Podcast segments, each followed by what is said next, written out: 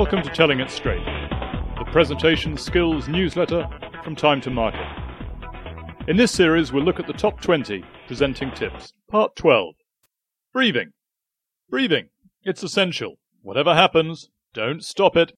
Your breathing plays a huge role in the success of your presentation. Rapid or shallow breathing is characteristic of nervous energy. Slow and measured breathing is characteristic of control.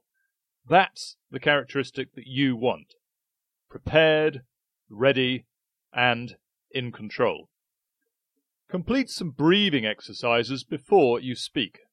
Breathing deeply, draw in some air slowly, and then exhale slowly. Repeat a few times before you begin your presentation. Have your arms by your side. If you can stand, then do so. Alternatively, stay sitting but sit up straight as you complete your breathing exercises before the presentation. When you begin your presentation, you might need some focus on your breathing. That's entirely normal. Make a point, pause, and breathe. And then speak again. After a while, you'll be quite comfortable with the routine.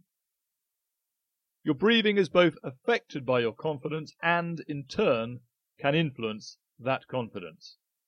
And let's look at confidence next. For more presentation tips, you can visit www.timetomarket.co.uk.